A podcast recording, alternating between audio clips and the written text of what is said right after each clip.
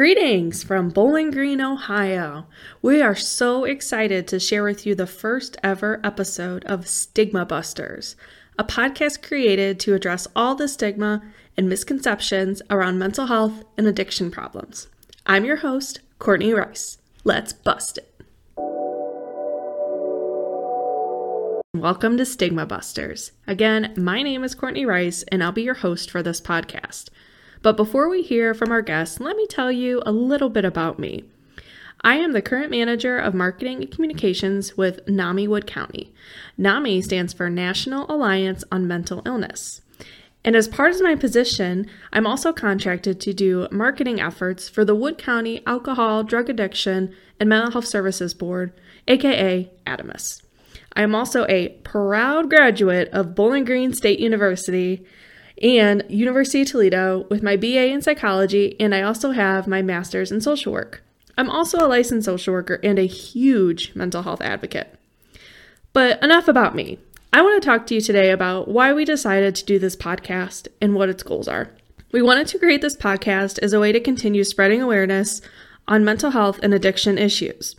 In case you didn't know, one in five individuals in the US come face to face with a mental health condition each year, and that includes the folks right here in Wood County. So, on this show, we want to talk to local therapists, social workers, counselors, and others to learn more about not only how you can get help in Wood County, but also we want to bust some stigma. So, in case you don't know what stigma means, I'll tell you according to the Google machine.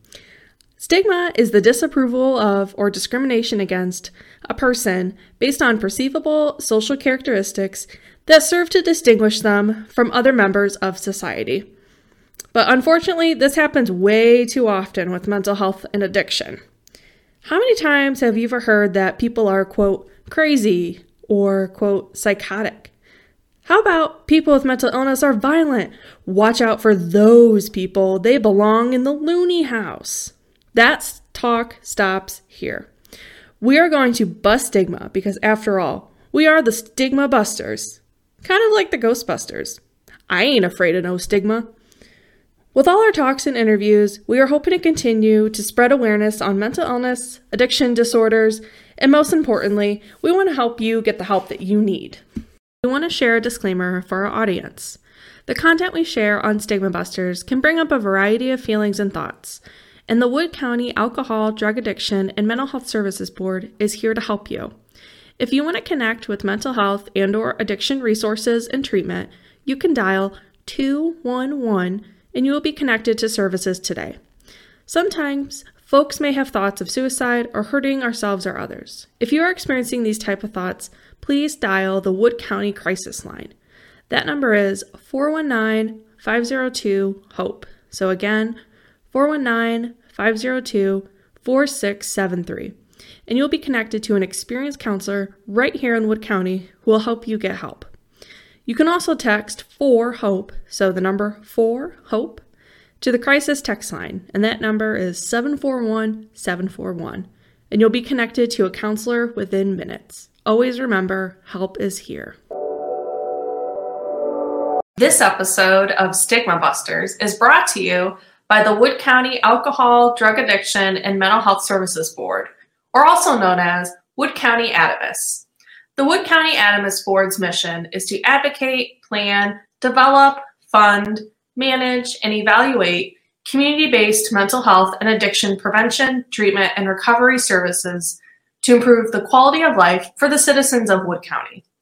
To learn more, you can visit their website that's www.wcadamh.org.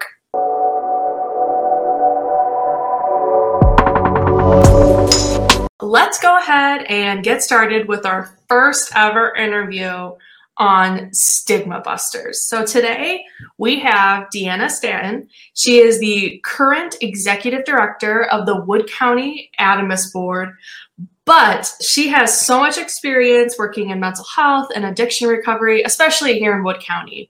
So let's go ahead and get started. So, hi, Deanna. Hi, Courtney. How are you today? Oh, I'm doing good. How are you doing? Doing well. Good, good, good to hear. So let's go ahead and get this rolling. So, you want to tell me a little bit about yourself? Sure. I came to Bowling Green to go to college. Before that, I grew up in Newark, Ohio, which is central. Kind of fell in love with the programming, fell in love with CRC. So, I had gotten my bachelor's in psychology and I started working at CRC with the children and it was amazing and difficult and hats off. Hats off to crc it's a not easy work but it's it's important work. And then i went and got my master's in rehabilitation counseling at the bgsu and at that point i started at my first job was at a program called the Women's Residential Program. It's now known as Devlack Hall. That's in Bowling Green, Ohio. How long? How much do you want me to say about me? well, I kind of want to hear a little bit more. What did you do when you're at CRC, and also what is hmm. CRC? For those who oh, may not oh, know. Yeah. So, Children's Resource Center. The position I held was called behavioral specialist. I'm not sure if that's the same title they have now because it was many years ago. But we worked with the children in extended day treatment and after school treatment for hours and hours and hours and got to take them to different places, different field trips, and just give them an opportunity to experience some new things. Yeah, yeah. That sounds like really rewarding work, you know, working there and your other experiences as well. Seems like you've kind of had a little bit of everything in mental health. Is that right? A lot in mental health, and yet it's all wrapped up in the substance use disorder services. My position at Devlack Hall was working with women in an inpatient setting with substance use disorders. But my passion was trauma. And guess what? There was plenty of trauma to work on. So I was doing a lot of mental health work while we were working on substance use disorder because a person is one person. So you got to work on it all. I did that as a, I was there as a counselor and as a program coordinator for 12 years. Yeah, unfortunately, I feel like nowadays I always hear this different word. It's called trauma informed. I feel like mm-hmm. like thing that's happening right now. A lot of people are talking about that. Is that something you worked with when you were there with trauma informed or trauma informed care? Sure. Well, so trauma informed care is a little different than actual like trauma work when you're working with an individual to help process and heal. Trauma informed care is more about making sure people that aren't counselors are able to recognize when somebody is stressing out. You know, if you have a front desk person working they, at a mental health facility, they need to have more skills than, than most do as far as reading when somebody's overwhelmed, when somebody else needs to come in and help, recognizing also that the many of us that come into the field have our own trauma. So sometimes we're doing a group and it gets too hard, you know, and being able to work with someone who knows when you need to at least emotionally tap out and have them take over the group while you're while you're processing. So it's just recognizing that we're all human beings. Everybody has a story. Many many stories are worse than others but you know when you come to work your trauma is still part of you and you have to to recognize everybody's. Yeah from what i've learned about trauma informed is that you know you have to kind of think about the whole person. You have to think about not necessarily uh, what's wrong with them, but what happened to them. That's usually what I usually hear um, when talking about that. So yeah. great. Yeah. Um, I love hearing about all your experiences and everything that you've done. It seems like you're just, you have so much knowledge. And I think that's wonderful for being able to, you know, help in the Wood County community, especially. So I'm not sure if you had said this, but I want to hear um, a little more in detail. What made you want to get involved then in this field? Because you, as you were talking mm. about, can be pretty stressful and time consuming and yeah it's kind of you know it's it's not a field for everyone. So what made you want to get involved? and i love how everyone thinks oh you're a counselor. It must be really rewarding. I'm like sometimes. Sometimes it can be really stressful. Really frustrating. Uh-huh. i went i went through my own experience. As a child i was abused by an extended family member. So fortunately it wasn't in my home but it was holidays things like that and had a lot of my own difficulties. Got into counseling when I was a teenager and you know, I'm not saying it was smooth sailing by far, but learned a lot from that. Um, my family's grown a lot from that. And just kind of knowing that the amount of pain that I was in when I was going through that was very, very significant. And um, it was at the age of 14, really really trying to figure out whether or not life was going to get any better mm-hmm. and if there was any point. And that's like a really deep place to be, a really sad place to be. And to know that because of the recovery that I've gone through, that I could help other people that have been in that kind of pain be released from it. And it doesn't ever go away, but there is a difference. There's that the healing that can come afterwards, the post traumatic growth that they talk about, and just really wanting to bridge that gap to people and help help them get to that side of recovery so that people can be the best version of themselves. Yeah. Yeah, that's wonderful. Thank you so much for sharing that with us too. I know a lot of people who I've talked with who maybe work as like a counselor or social worker. A lot of times, what at least they taught us in grad school was it's helpful to have your own counseling. You know, if oh. you're to be a counselor or social worker. So absolutely, absolutely. And I'll tell you, when I was in graduate school and they suggested everybody go to counseling, anybody that fought it, I said, I'm not sure you should be here. Like why would you want to learn how to be a counselor if you think it's beneath you? Counseling's beneath you. Yeah. It's right. just, you yeah. know, and, and that is, um, it's a really important part of working in the field because that's part of your self care and balance and recognizing how you're growing and whether or not you're taking your issues out on somebody because that can happen if you haven't healed. Right. Yeah, that's yeah. very true. Yeah. And I think as much, you know, we're kind of in the field and we're always like, yeah, go to counseling, get the mental health help that you need, talk to a professional. But unfortunately, you know, and kind of what we talk about on this podcast is there's a lot of stigma around mental health. Mm. And there's especially, you know, with addiction and those mm. who may be in recovery. So um, can you tell well, me I'll tell you, I'm proud to say I go once a month. Yeah. yeah. I go once a month. It's you know, it's like a little oil change or something, you know, between work and and stress and all of and family. It's good to just have once a month that you can sit down, and in my case, sit down and have someone not say bah, bah, bah, but but also to just be like, oh, someone's here for me, so that I can just spill.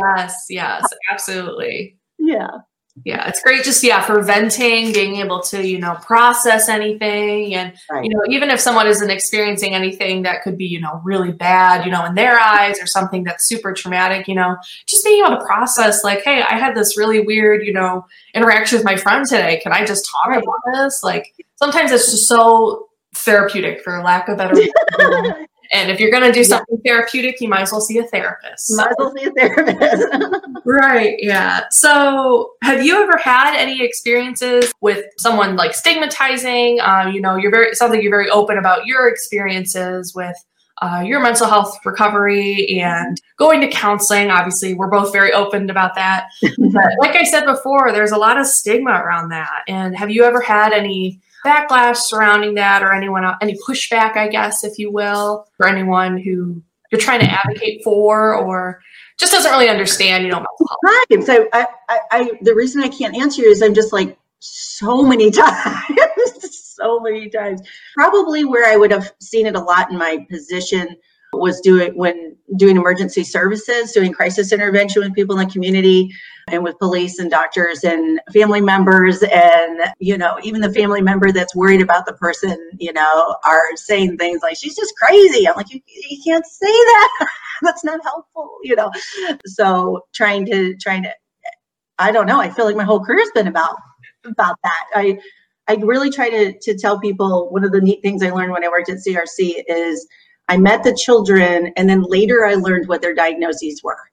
And that was so important to me because that is true for everything. When we're looking at stats and we're saying how many people are depressed or how many people are anxious, it's not just a human being that's depressed, it's an entire human being that their life and everybody else's life around them is not what it could be because this depression is taking over. It's not a cold virus. It's not, a, you know, it's like it's part of them, but it's only part of them.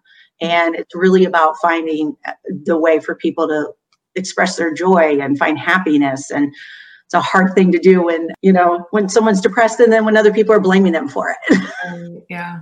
Yeah. Yeah. I mean, as someone who has lived with depression before, I can definitely attest to that, that, you know, it's, it's difficult to get yourself out of that rut and right. you know, go and get the treatment, especially when people are just making, you know, unkind comments and you know making remarks like you're fine get over it you know? It's a lot of people just like make light of mental illness. And as much as you know i'm an advocate and i want to talk about mental health it is important. I feel like a lot of times people you know if you have cancer for example get all this help and camaraderie and everyone's going to come together and really help you. But if you know someone just got out of the psych ward it's kind of like oh i don't know like yeah. what do i say to you? I don't know how walking on eggshells. It's really yeah. uncomfortable. You so, have some good things to say? Right. Yeah. it's certainly not, you know, get over it or you need to, or, you know, things like that. When people say stuff like that, they are trying to comfort the individual, but they're also trying to comfort themselves, you know, and the message that the person receives is, I'm uncomfortable with your pain. So, so stop talking about it. That's one message they might receive and then they stop. And the other message could be that maybe they're not, their pain isn't heard. So what they hear is your pain isn't that bad. And so then they'll amp it up like, no, it really is. And so it's not, it's, it's not what anybody in this scenario wants is people battling over who's upset or who's not, or people shutting down. I typically, when I'm with someone who's going through a really, really hard time, I avoid saying things like, it's going to be okay. Because let's say you come across a car accident, you don't tell somebody it's going to be okay. You don't know if it's going to be okay. If you want them to trust your word, be honest with them. And so I say things like, I'm here for you. You know, I'm not telling you whether it's going to be okay or not, but I'm here with you. We're going to go through it together. Also, how can I help? How can I help? I mean, sometimes people don't want to talk about everything. Maybe you've gone to see a friend who's there because they're in the hospital and, and somebody else is in a tragedy and they're just stressed out. And you're like, how can I help? And they're like, if you can find me a pack of gum, that would be amazing. Sometimes it's just the smallest things and you can't guess it. We want to guess it. We want to be the perfect caretaker and just guess what some people need, but asking them how you can help and then also just that I'm there for you. Don't try to silver lining people when going through the hard time. You have to wait till their depression has healed and lifted enough for them to find the silver lining. It's very annoying when you're upset for people to find the silver lining. Yes, yeah. Yeah, that is wonderful advice. I think a lot of times people are in these situations, like I said, and they're not sure how to act. And I totally agree. I think they're just like feeling uncomfortable and they don't know how to respond appropriately. Because I feel like as a whole, you know, society, if you will, we don't really talk about mental health and how to address when someone's in a crisis situation. You right. know, as you know, you and I have went to school and we know how to do that from like right. clinical hats on, but as just a person in the community, you don't always talk about that. Mm-hmm. how to help people who may be struggling. And I know too, you know, there's a lot of people who may live in Wood County who may not know how to go about getting mental health services or aren't really sure what the next step is. So, you know, if you could make one just kind of blanket statement just to encourage folks in our community that mental health care is necessary, what would you say? Oh, I'm going to need a day to come up with a blanket statement for me. Sorry, I really put you on the spot there, but I will say definitely in these times of COVID, people are going to be experiencing more depression and anxiety than they've ever felt before. Trauma from the past is going to come, uh, it's not is going to, it is, it's coming up. The uses of alcohol has gone up significantly. People needing help for alcohol has gone up significantly. And even though we're still in this very disjointed world with not being able to be in person as often, just remember you can do telemed. You can have very private counseling in your home. If you can find a space private enough for that, it might be the bathroom, but you can seek services without having to worry about anybody seeing you or the stigma that goes with that. Meanwhile, Courtney and I are going to continue to bust the, the stigma so that no one feels weird about going in. But also with kids being at home and stuff, it's very hard for parents to to to leave and, and get their their counseling. So oh. telemed is a, a wonderful tool right now. Yeah. And, hope, and hopefully ongoing.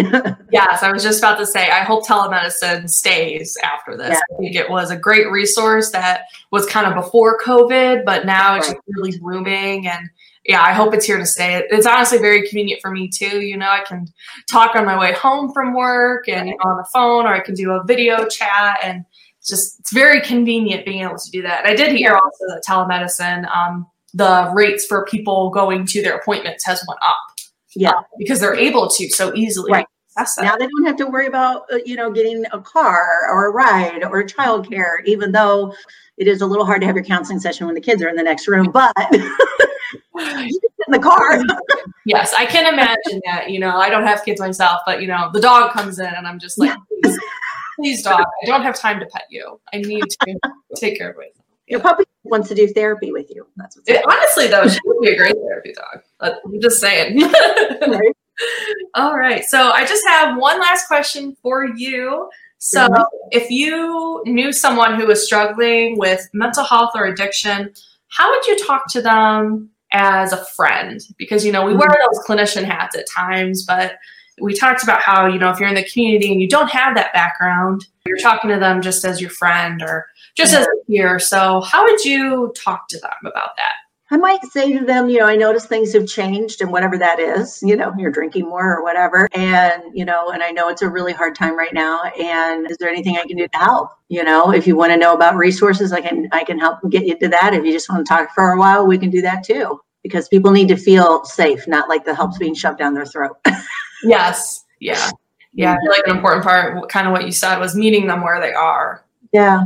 Yeah, for sure. You can't, like you said, just shove help down their throat. No, no. no. Some people may not be ready, and some people may need well, some more time.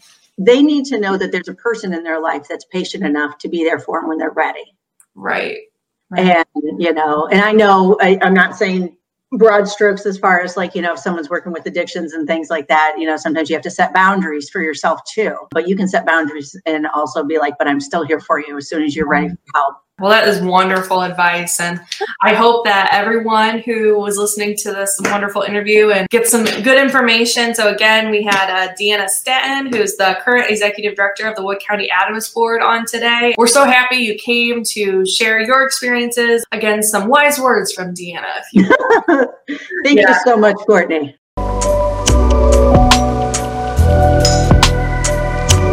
Stigma Busters is written and hosted by Courtney Rice and recorded and produced by Kaylee Molman. Music is composed by Ben Damon. Stigma Busters is funded by the Wood County Alcohol, Drug Addiction, and Mental Health Services Board. Thank you. Stigma Busters is available on Spotify and Apple Podcasts. Subscribe today.